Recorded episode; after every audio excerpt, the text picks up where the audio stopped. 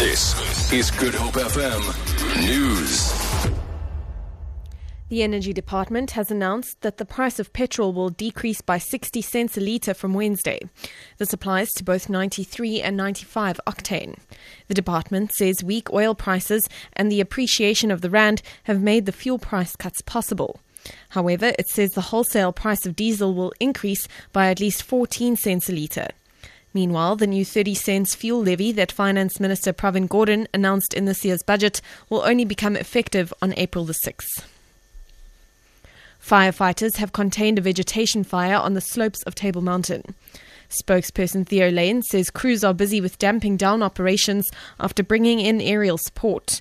Layne says they will remain on site to monitor for possible flare ups. He says the fire was burning in inaccessible areas.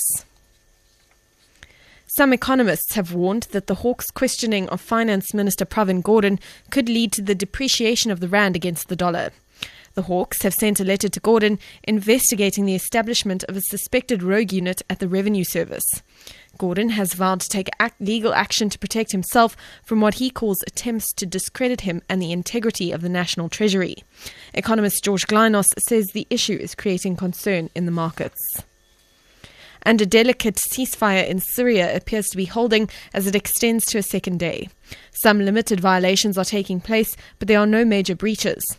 The BBC's Mark Lowen reports. A shaky ceasefire has entered its second day, with some limited violations but no major breach.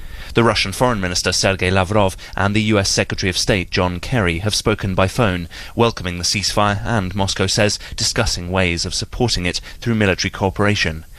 Aid deliveries are due into besieged areas today as preparations continue for another round of peace talks scheduled for a week's time. The Al Qaeda linked Nusra Front and so called Islamic State are not part of this truce.